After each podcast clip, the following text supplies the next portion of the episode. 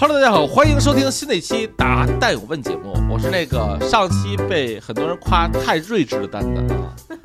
嗯，Hello，大家好，我是拿着一大堆问题来问蛋蛋的西。啊，想想你能预测一下上期大家怎么评价你吗？我是准备再水一期的邹瑞霞。呃，好吧，我们呀是一般啊一一这个一次录两期，所以我们都是凭感觉猜。我猜啊，上一期节目有很多听友，嗯，用一种键盘侠小喷子的方式说了说霞霞是吧？然后表扬了一下蛋蛋。啊，然后没关系，蛋蛋在乎咱们每一个人的反馈和那个什么，我呢就满足他这个心理，对不对？给他垫垫台阶，好不好？啊哎，你嗯你就你就从来不在乎别人对你的评价吗？我在乎，非常在乎。啊我我非常在乎我在乎的人对我的评价。哦，嗯，所以就是现在这个不管是我们还是听友们，其实都是不在乎的人哈。就没什么关系啊，就是 挖了个坑，成功跳进去了。其实没什么关系啊。你说蛋蛋和我，咱俩就是同事关系，咱把事儿干了，钱赚了，钱分了是就可以了是，是对不对？我也嗯不会说，因为你说我一句我就伤心了。他怎么能这么看我呢？我都这么努力了，他还对我这样。哎，我就很在乎呀，是不是？啊，你看看我上一上上周我上周的节目里，我说我花了十六万八去西天取经，回来没有任何一个人认可我取的真经，然后还无情的嘲讽，是吧？我其实是什么意思呢？就是我是觉得，其实咱们大部分的人啊，嗯其实不要那么，呃，过于用情。嗯，真的，那叫什么？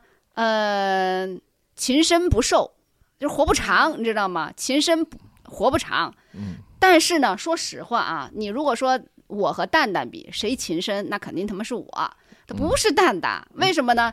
因为他是哪种啊？他就沾花年草雨露均沾这类型的，你知道吗特？别特别特别花心的射手座。对，他是看的我什么？他是雨露均沾型的，他假装自己在乎所有人的感受，实际上他谁也不在乎，背后该吃吃，该喝喝，该骂骂，该睡睡，对不对？我呢，虽然说表面上不在乎大家的这个感受，但实际上如果真碰到一个特别在乎的人，那真是了不地了。所以活不长，我这人是活不长的类型，别别别别！蛋蛋肯定是长命百岁的。哎，我觉得你只要能扛过二零五零年，二零五年我都多大了？我 随着医学技术的发展，我觉得长命百岁的，这有这永生了是对，吧？有一些疑难杂症还是可以治的啊啊！但是前提是你得扛到二零五零年以后啊。啊，我觉得从目前的身体条件来讲，我的概率可能比你的大。我稍微宽慰一下蛋蛋啊就是我把你在二零一九年六幺八发的那个纪录片儿发到知乎星球了。嗯，然后咱们好多听友、老听友，然后圈友都在说看到了你，就是操心大家的这个过往，大家也对你表示了关心和操心。嗨，总共致富星球一千多人，就你们这点人，得多来点啊，是吧？嗯，好吧，咱们今天有哪些刁钻古怪离奇、不难不很难回答的问题啊？来，嗯开始。好，第一个问题是金鸡花园移动营业厅问的一个 问题是：我是一个在江苏当地开了移动营业厅数十年的经销商，见证了移动从三 G 到五 G 时代的商机和低谷。因为我的店主要是通过社区的宽带家庭类业务为主，获得移动运营商的一些酬金。那这两年是由于运营商大局管控，所以实体店资源越来越局限。现在想通过社群获得灵感，找点实体店可以带来的一些周边商机，比如正在考虑要不要引进一些激光雕刻、手机壳定制来扩大一下经营项目。其实啊，现在有一个买卖在抖音上正在很多人在做，直播间卖手机卡，直播间卖手机卡，就是一分钱电话卡。然后呢，就是现在好多做那个电影号的、电视剧拆解号的那些号啊，他其实接不了什么广告，也没什么商业模式，他直播也没人看。然后他干嘛呢？他直播放《亮剑》，直播放《西游记》，嗯，就放那种大家经常就是一看看好几十遍那种。然后呢，一边放着《亮剑》，一边呢举一盘儿这个什么免这个免费流量卡，适合玩王者荣耀和追剧，一分钱。然后呢，只要你开卡，哎，这个移动、联通就给你返现，好多人买。你想一分钱也没什么成本。然后我我现在买一个一分钱的卡，我现在很多手机都是双卡双待嘛，所以它其实你看，这就是一个新的变种啊，在一个渠道里卖卡。其实你说你这个做手机壳定制，它我真不觉得是一个好买卖，因为手机这个东西更新迭代率太快，你刚做了一批手机壳，那下一代产品出来了，你这代就砸手里了。我以前吃过这种惨痛的经经验教训。我以前做过一手机壳，你可能没听过我们以前节目。我当时呢做了一批 iPhone 四的双卡双待手机壳，从开模到打样到生产，一系列做的都还行。但是刚上市 iPhone 五出来了，然后 就就没用了，你知道吧？所以呢，就是这种手机周边配套啊，我建议你别弄。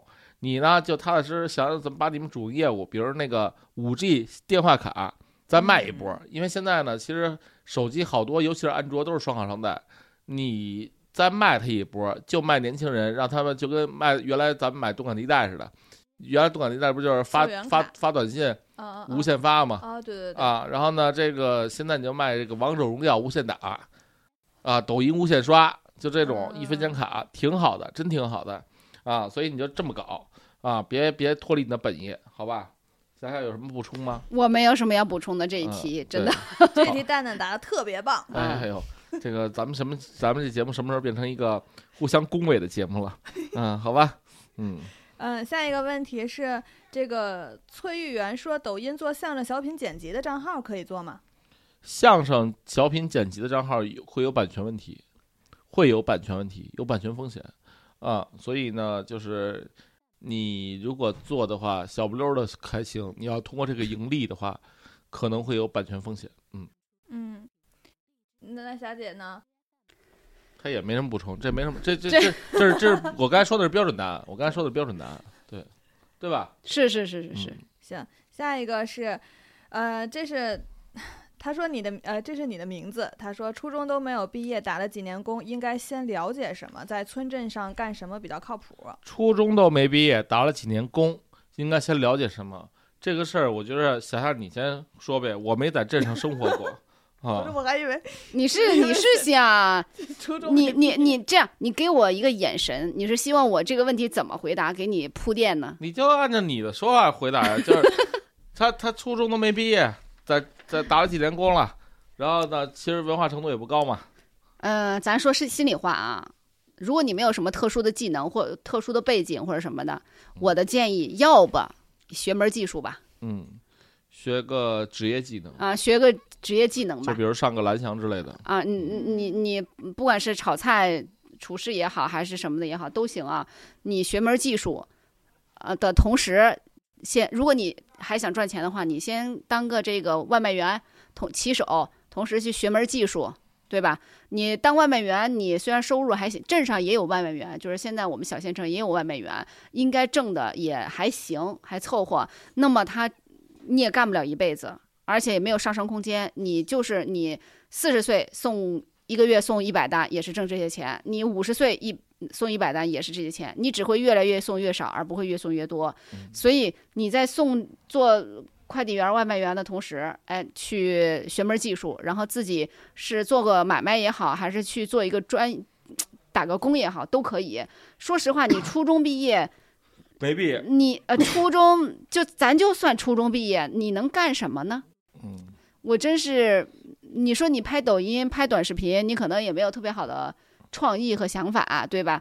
你你说你创业，你也没有资金，嗯，你你还能干什么？我是想不到他能干什么，所以我觉得你要么就搞个零成本的职业，也不需要什么技能，开车能能开摩托车就行，送个外卖，同时学门技能，你看看你有什么感兴趣的？他现在呀，最大优势应该是岁数不大。嗯，你想，初中没毕业，打了几年工，还来得及，啊学还来得及。也就是说他，你看打了几年，咱说打五年吧，高中上三年，然后大学上两年，二十来的岁，他也就是一个十九二十的岁数，顶多二十岁。啊，嗯十九二十的岁数呢，其实你现在最大资本优势就是你还年轻，你还有机会学点东西。嗯等你到三十的时候，你就没这机会了嗯，这是你最大的机会成本优势。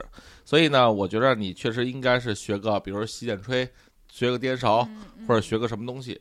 你不学这个东西啊，你你你干不了除了搬砖以外的什么别的事儿了啊。然后呢，你你看啊，就是说搬砖这个东西拧螺丝现在应该一般是拧螺丝，我啊估计、，搬砖拧螺丝这种事儿吧，就是你拧的再好，搬的再好，他也不可能让你暴富，他也不可能让你改命。然后呢，而且你会发现，跟你一起拧螺丝的人都是他妈四五十的大叔，啊，很少有你这种十九二十的。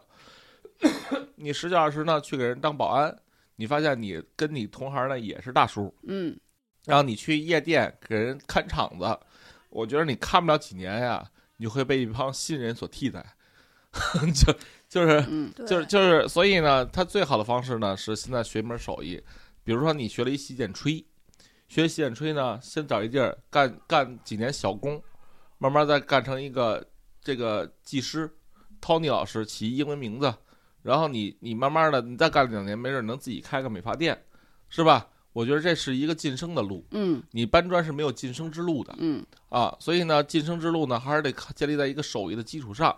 所以他现在最大优势呢，就是他如果二十左右，他学个手艺出来，也就二十二。别人呢，三十再学这个手艺呢，有句话叫 “三十以后不学艺”，对对吧？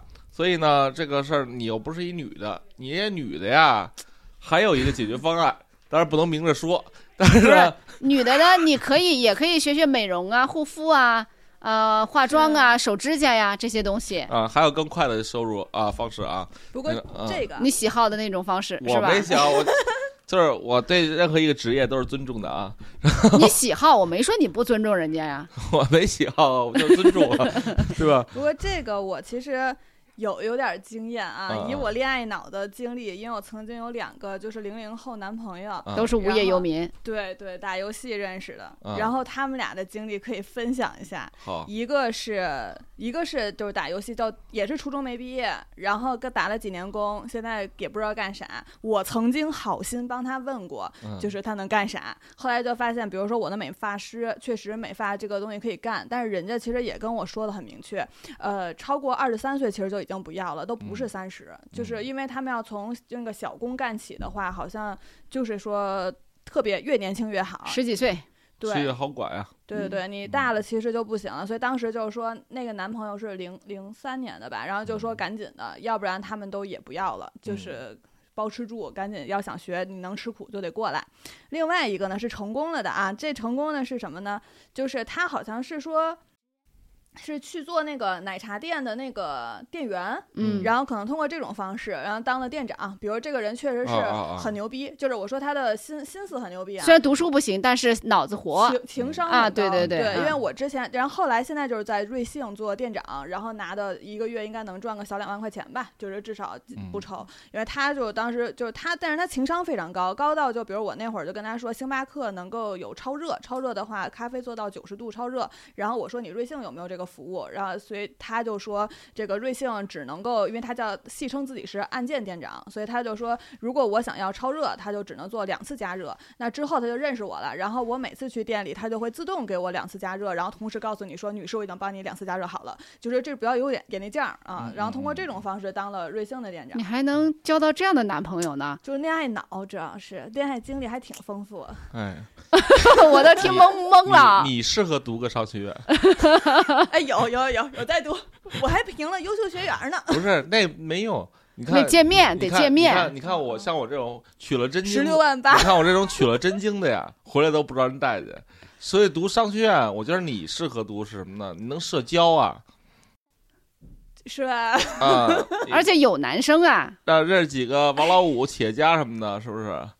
嗯，是这店员都能啊，嗯都能整成男朋友哈，这玩意儿有有点有点意思。跑跑跑题跑题跑题嗯。所以你你最后总结呢？你给他的建议是什么总？结就是说，如果要学呃学技能是能够长久的，但是赶紧趁早锚定一个行业，赶紧做，越早越。好，对吧？要不嗯然你就情商极高。现在看有就是比如借势，因为去北京看哪个奶茶店或者扩张，或者是就现在哪些东西借这个势口，然后先赶紧先占个坑。因为现在瑞幸要做店长，就好像得是大学本科毕业得考试了。他作为一个初中的，相当于是在瑞幸早期扩张那会儿进去的。嗯，嗯，当然现在除了瑞幸，也没有什么互联网公司正在扩张了，真的扩张不了了，现在。啊。嗯好好好的学门技术吧除。非他去供销社，供销社也不要不不要初中以下的吧？呃，供销社可能你嗯就是那种临时工，嗯，对吧？你正经的公务员，现在供销社都公务员了，你肯定是没戏了，所以说实话，说实话，他改变自己命运的唯一出路就是学点东西。啊，学点技术嗯，嗯嗯，哪怕学一电焊的，嗯，对吧？电焊技术其实要求很高的，嗯，啊，要求很高的，好吧，学点吧，别就学无术了，因为知识真的能改变命运。嗯啊，但是你别学偏了啊，还是去一些国家正规的一些职业技术院校去学，别去在网上相信什么牛鬼大神，好吧？嗯嗯，好，然后下一个问题是说，蛋总你好，我是网易云的老听友了，目前经营着当地第一家儿童体适能培训机构，目前已经五年，教改后扩大了经营规模，自认为自己的产品不比其他加盟店差，想问一下怎么才能用最经济的办法让品牌在当地快速出圈，打响自己的品牌？嗯，个人认为啊，你应该多做一些呃活动，就把你的这个体适能啊做成一个社群性的体适能，而不是一个基于店面的体适能。只有做成社群型的体适能，你才能快速出圈。什么叫社群型？什么叫店面型呢？店面型的体适能就是你开了一个地儿，然后都把大家吸引过来，有多少人吸引多少，然后呢来办卡来学习，这就是店面型的。那个社群型的是什么呢？社群型就是你不用受物理的限制，然后呢，你把所有在你店里办卡的人都转化成你现在的用户，你现在的客户都变成用户，然后变成一个社群。你呢，通过社群可以通过社群再去裂变，然后让很多人体验新的活动，然后呢，你那个场地就变成了一个大家玩啊集合的一个一个场所，然后通过社群的方式去吸引新的办卡的人、学习的人，啊，你能懂我的逻辑吗？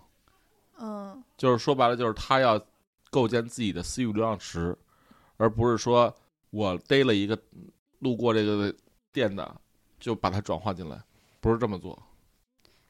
我理解啊，他可能是想做一个网红店，什么意思呢？就是他其实觉得自己店不错嘛，嗯比很多加盟的店都挺好，但是呢，他的品牌好像似乎知道他的人比较少。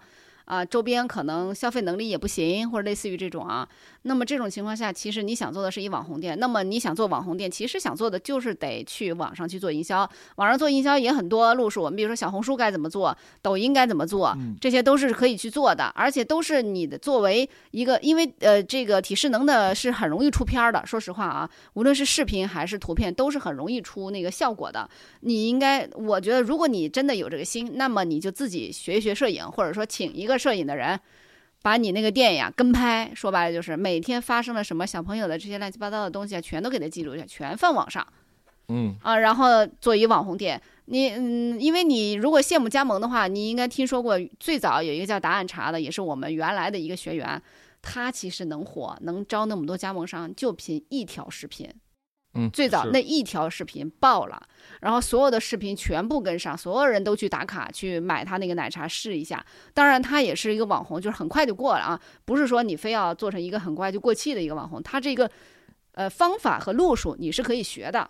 嗯它那个很重要一点就是说，他的那个产品的在出产品的过程中是可视化的。说白了就是，嗯我那个产品它上面写了答案了，别人就觉得想看见了，我就想拍个照片儿，拍个视频发出去给大家看一看。那么好，你的店里面有没有一些项目是可以可视化的？很多呀，比如攀岩，完全可以可视化，没错，对吧？还有一些跳跃的运动、跑步的这些运动，完全都可以可视化。那么你把它变成可视化的东西，照片也好，短视频也好，你发到网上，只要你做了这个动作，你必然是要比现在红得多，你的品牌必然比现在影响力要大。嗯啊然后呢，其实现在啊 还有一个点，就是我身边呀、认识一个同学，他是干嘛的呢？他是做 IP 授权的，就是他其实做儿童体适能，如果能嫁接很多，比如说一些啊动漫 IP 嗯嗯嗯，做联名活动，我觉得这个事是靠谱的啊。对，嗯，这也能出圈儿，这也能出圈这确实能出圈儿。你比如说今天做一个小猪佩奇快跑比赛，对吧啊这个好玩儿。明天做一个猫和老鼠的一个竞技游戏，它其实是能通过这些 IP 合作授权的。嗯，我真觉得这事儿靠谱。好的，嗯，行，下一个问题，这个问题也比较长啊。好，嗯，他说：“蛋总好，我们现在项目做的是学业生涯规划，主要产品是初中、高中三年学业规划及陪跑，但是它是非学科的，根据每个情况定制初高中整个阶段学业规划，配合学习力、方法、目标以及过程中情绪心理辅导等，达成升学计划。那么因为陪跑的是三年以及配套的升学路径，所以费用高。”之前的引流是线下讲座，现在是受疫情影响，那么转到线上了。这个人呢，他主要是学习，呃，主要是学生心理辅导板块，现在开始负责整体线上引流板块了。之前运营部也做了家庭教育类线上引流课和家庭教育分享的短视频，但是效果并不是很好，感觉不精准。而且抖音上家庭教育类的号也太多了，后期转化基本是卖家长课，而且中间有一些并不是我们目标年龄段的，所以他们产品是一是课价高，第二是三年陪跑时间长，然后口碑这些都是要等待期比较长的。求助蛋总指点个思路，做线上引流怎么做更合适？我们有线下实体。小夏你要有呃，你孩子你愿意报这个吗？如果他是学科的，没问题；对吧？非学科，我说实话，不感兴趣。嗯，嗯所以这个我觉得是一个比较大的问题，就是呃，如果你是非学科，不能加分，不能提分儿。你其实呃，你想陪跑，家长未必让你陪跑，尤其就是他不能够给给家长一个显而易见的预期。啊，对，呃，所以就是呃，但是啊，就是说有一些呃有钱人家的孩子，啊，他可能会有这样的他可能。会有这样的需需求，因为没钱家孩子还想着怎么通过高考改改命呢，嗯改命就没时间去学语数外之外的东西了。嗯，根本不在乎他的心理。说实话啊，我只嗯在乎他的成绩。说白了，大部分家长是我只在乎你的成绩，你学就行了。翻过那座山，该怎么样就是怎么样。你的心里稍微有点不高兴，有点情绪不稳定，忍了吧。所以呢，这个事儿呢，你看我们一些，比如说做做商学院的那些逻辑是什么呢？就是先明确你的最终最重要的目目标用户是谁，嗯然后根据目标用户反推你的营销打法策略是什么。嗯，如果是这个策略的话，我觉着啊，咱们假设说，假设说他的目标用户受众就是那些有钱人家的孩子，因为只有那些孩子可能才会有私人教私人教师去给他补语数外。嗯才会有更好的学校、更好的氛围。嗯，那么它一定会有什么呢？就是比如说一些其他类，像什么网球、乒乓球、橄榄球、马术对这种东西的一些呃非学科类的东西，那只有他们才可能会有这个需求。那么因此，你与其在抖音上瞎逼拍，做线上毫无意义，这就是啊为什么你做短视频是无无意义的。针对这部分高端、极高端的人群，嗯，做短视频的影响力没有想象中那么大。对你与其在抖音上瞎逼拍啊，不如联系几个贵族学校，嗯跟校长屁眼交易一下，然后能够做宣讲，或者是做一些高端旅行社的一些呃，比如说宣讲，就是你就是你的你的用户在哪儿，你你就就去哪儿？对，你就应该出现在哪儿。那些极高端的用户根本不在抖音，不在快手，嗯，就是这么回事儿。你的极高端的用户可能是在银行的私人私人部、VIP 部门儿，对吧？这些你能不能去找到？嗯然后这嗯个呢是找用户。再来说怎么转化啊？嗯这次呢，我去混沌有一个姐姐，她是做什么呢？她是做这个财务的。她想做什么呢？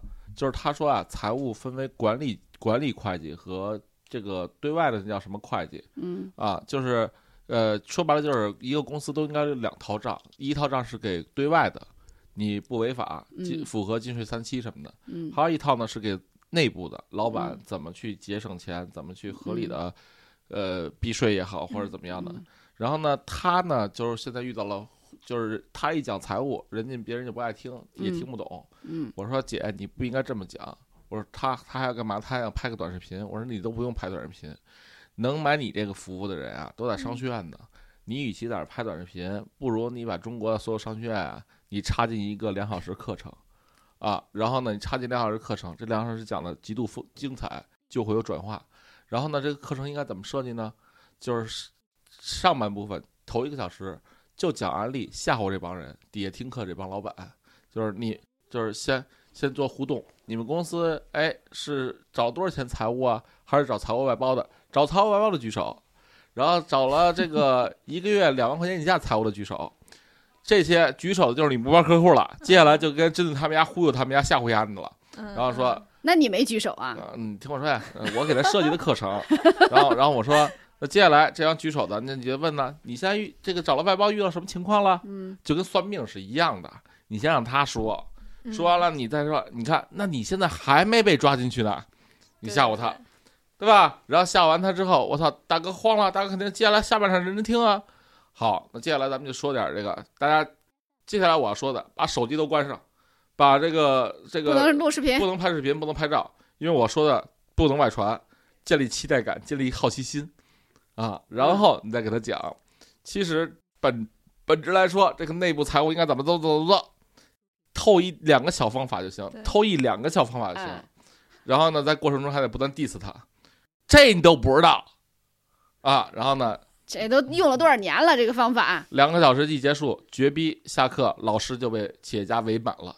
围满了之后，你就转化他呗，啊，嗯对吧？然后呢，就这这这不就是一个流程吗？嗯，所以呢，其实他的方法应该什么呢？他的方法就应该是首先找到你目标客户经常在哪扎堆儿，嗯，然后用一套类似这样的话术吓唬他，嗯。然后建立共鸣，然后给他一点解决方案，嗯。告诉他还有更多解决方案，他不就买了吗？嗯，嗯，对吧？蛋总高，实在是高，对，你看他取西经也他妈这流程，这个如如来跟观音说，你这一套路途凶险，但是您要是他妈娶着了，您可就上天了，对吧就？成佛了，啊，回归天庭了。哎，然后呢？你看我不畏艰难，对吧？对，然后这不畏艰难九九八十一难干嘛呢？增加你的沉没成本呀。你这你你比如说你增你都干到第八十年了，你说我操，先掉头走，我不去了。你想我来都来了，我都扛了八十难了，我还在乎再扛俩难吗？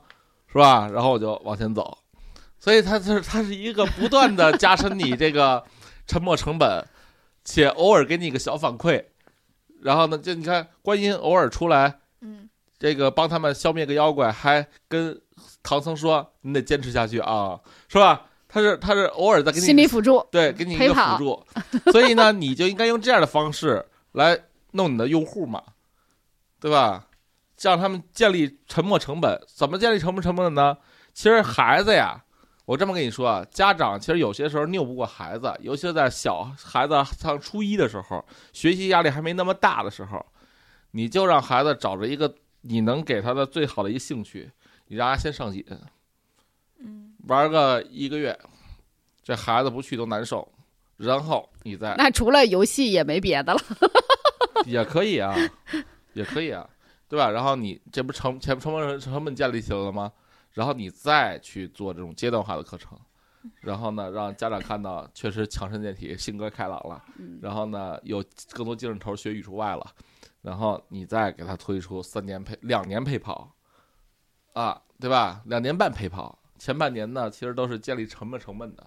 你想，人为什么结婚要这个装修房子、拍婚纱照、旅游、办事儿、又来这套了啊，不是就是想离的时候，你一发现再找一个，还他妈这一套轮回吗？还得赔五十万。你想算了吧，啊，就这个吧，不是就这点事儿吗？对吧？所以你得抓用户的心理，首先知道用户在哪儿，其次他们感兴趣什么、关心什么，然后用一套话术转化了它。这叫营销，不叫销售，知道吗？嗯，你一定要分清销售跟营销的区别。嗯，呃，这里有一个八零九零 CYT 问的是旧衣服回收可以做吗？最近有一个呃旧衣回收看着挺好的，就是需要交钱交押金，拿不定主意，怕被割韭菜，希望您能给分析分析。呃，旧衣服回收啊，我确实还跟着跟着几个大哥，就是采访了一下，就是收衣服的。就是旧衣服回收，他不收衣服，他还收一些布料、棉制品。然后呢，所以你看，其实真正大头不是收旧衣服，是收什么旧鞋呀、然后呢，还有那些床单、被罩、枕套，呃，褥子。然后比如说，嗯，前两天我跟一大哥，他收什么呢？就是有一海底捞干不下去了，有一个员工宿舍，几十床被子，然后就过去拉去，挺他妈沉的。然后那那个他的收呢是，他他收是几块钱一一公斤，卖是也是大几块钱一公斤，就这么一个价格，中间挣一价差。然后很多衣服呢，如果你量大的话，你就卖到非洲去。他做了一分拣，所以这事儿呢，我觉得小白他为什么有一门槛儿呢？小白的门槛在于你懂不懂这个面料，你如果不懂面料的话，你就容易一把赔掉你之前好几把的钱。比如说，今天有一个一百床被子，你过去收，人卖方非说是纯棉的，你他妈非说是底棉的，你怎么能证明这是底棉的？你如果证明不了这是底棉的，那你就得按纯棉收，纯棉是四块钱一公斤，底棉是一块五一公斤。你如果按照纯棉的价格收了底棉，那你就卖不出去砸手里，你就只能赔这个中间的差价了。所以你看，如果要是一百公斤或者一千公斤的，你想想你得赔多少，对吧？所以这事儿风险还是蛮高的。呃，我想说，其实这个东西啊水不不浅，嗯嗯、就是其实没有我们想象那么简单，我就。呃，加盟个项目，然后我就四处搜罗衣服去，然后我就把这个衣服卖给他，他就给咱钱。嗯、你看啊，你看，我不知道你你所在的那个城市是什么样子的。北京至少我所在的小区，衣服，说实话往下一放就没了。嗯，所以说白了，你如果想要收到这些旧衣服，你就得挨家挨户按钱去收，你不可能免费拿到这些衣服了，因为小区都有那个柜子，对回收的柜子桶，然后就算你不愿意搬到那个回收的柜子桶那儿，你往垃圾堆一搁，也是随时就拿走了那个柜子桶啊，你放进去，现在北京老太太都有一钩啊，给它勾出来啊，对，啊，就是说白了，你只能要么线上去收，说我。哪天联系你，对吧？你有多少斤，我去上线收。要你说白了就就得上门儿，才能收到这些这些不被别人抢走的货源。说白了就是你第一第一个要考虑的是货源，就是你的货源从哪儿来。如果是个体个户个人家庭的话，你就得挨家挨户收了。除非你有一系统，你也不可能自己做一系统吧？说你线上，然后我快递什么的，你这怎么评估啊？对吧？呃，企业的货源那可就是刚才他说的垃圾收回收大哥的地盘了。你有能不能找到这样的货源？另外呢，啊这玩意儿你不是说你无本买卖，你首先你起码准备电动三轮车，电动三轮车，你没那东西，你得四处收啊！说白了就是，啊你没那东西你都拉不走。而且说实话，你真正要赚的钱，像他他他跟拍的那个那个车很大的，不是电动三轮车，它是一大卡车一大卡车的去运的，因为它一斤没没多少，就就那么一点钱。你一一拉一大车，你还得有运输费啊，这些乱七八糟，你全部都外包吗？我觉得也不靠谱吧。嗯，然后电动三轮车一方面你还得有一库房，嗯，你人家就是你的下游啊，他不是说一两件一两件收，他是几吨几吨收。所以呢，你得有库房，把你收每天收来的放在库房里，然后再找一机会把这衣服分拣到衣服，裤子分拣到裤子，哎，然后床单分拣到床单，你再找分别的收衣服大哥、收裤子大哥、收 收什么大哥，你再分门给卖了，挺麻烦一件事儿。而且呢，就是你如果收错了、收高了，你大哥是不给你承担这个损失的。嗯所以这事儿其实本质来说不需要加盟，你知道吗？只是说，嗯，你能不能收得上来？而且呢，我再举个例子啊，就算你加盟了，你又能怎样呢？就拿北京来说啊，就是收收破烂、收衣服，基本都是河南人。嗯我不是对河南人有歧视，就是北京收破烂，但百分之九十都他妈河南来的。所以呢，你如果不是河南帮，你是很难进入到这个体系的。就是你想收破烂儿，你你也那什么进不去，人家排挤你，说白了就是。啊对，所以你你你加盟了一品牌，最后呢，你在这地方，这地方比如四川帮罩着，就跟就就这这地儿红星的，你说你来了你怎么收，啊，对吧？对。所以呢，你你这收衣服其实不需要加盟，这个你有两种收法，一种是像霞说的直接去那个挨家挨户收，还有一种是干嘛的呢？就是去小区门口那种废品收购点儿，他已经帮你分拣出来了。但是呢，他收的成本呢，就是再赚你到钱，就是嗯你中间商得赚点嘛。但是呢，他那个货大量大，他已经从他已经完成了 to C 转 to B 的交易了，你就是 to 小 B，然后再去哎，对吧？说白了，现在干这个事儿的生意的人啊，我们作为普通老百姓，觉得哎，这衣服太浪费了哈，怎么怎么着的。但实际上干这生意的人其实挺多的，各种渠道来的都有。是，所以你作为一个新入局者，你怎么入局？你能不能找到货源？然后呢，货源能不能稳定？而且还是你能不能评估这些货源，给出好的一个正常的一个价位？你能不能把这些货源很好的储存去、运输出去、且卖出去？嗯。对吧？这些都是你要考虑的。然后你呢，别想着说你自己的东西收上来能卖到非洲去，卖非洲那就不是一吨两吨的事儿了，那就是一柜两柜的事儿。一柜就是一集装箱啊哦，啊，所以呢，一般的卖到非洲的那都是大哥中的大哥了，知道吧？然后所以呢，你得先是，比如说你是一马仔，你得先找你哥。你哥在找你哥的哥，你哥的哥在找大哥啊，他是这么一个流程，所以呢，这个 基本上啊，你是染指不了非洲做航运的，你只能干到你找你哥。你哥是谁呢？你哥就是，嗯，可能是小区门口那废品收购站那那哥们儿啊，他就是你哥，知道吧？嗯，但是你哥呢有无数个地，他卖给谁都行，你还得跟他攀交情、屁眼交易。这事儿呢，我觉得一般，但凡上哪儿学的人啊，你不这样干啊，好吧？嗯而且说交押金啊，你你什么意思呢？交押金是指要加盟吗？还是什么的？你你就看这个事儿，他能提供什么呢？押金什么意思啊？你把货给他，他还你还要给他押金。嗯，反正我看那个人家河南帮没有一个人交押金的，啊交，交个屁交押金啊！不是你，你不是人帮的，你想交押金，人家也不让你入帮啊，对吧？是这意思吧？对，啊，反正北京是这样啊，我不知道外地什么样，但是我觉得应该大差不差。嗯，嗯，就是就是这跟这跟这个地盘意识很重，就是说任何城市都有这样的灰色地带。你以为现在没古惑仔了比如说收头发的都是许昌的啊？啊，对吧？你要是再想收头发，那你不是许昌的，可能就有点问题了。对，所以现在不是现在不是没有古惑仔了，只是你平时生活的你看不见古惑仔，你真干这个收衣服你就看见了，啊，对吧？浩南哥，我操，这说白了，你拿着一个袋子，你上你小区去捡垃圾去，你看那些大妈跟你不跟跟不跟你抢？先是大妈的地盘儿，对吧？对，你跟大妈说。这小区就一个浩南，大妈说：“我就是陈浩南，对吧？好吧，那今天就这样吧，给你敲个警钟，好吧？那么呃，没加入我们致富星球的朋友，赶紧加入吧，都一千多人了。然后呢，这一千多人都能够提高很多认知，也能帮给大家传授很多防骗小技巧。如果你呢连收衣服这种事儿还来问来问去的话，你一定要加入致富星球，二百九十九一年也真的不贵。过两天我们真涨价啊，所以好好思考一下，啊我觉得。嗯对，所以呢，这个加入致富星球的方法呢很简单，是在单点创业回复“致富星球”四个字，订阅号就可以了啊。然后呢，这个致富星球是我们一个关于怎么搞钱、提高大家搞钱认知的一个社群，欢迎每一个单点创业听友赶紧加入，好吧？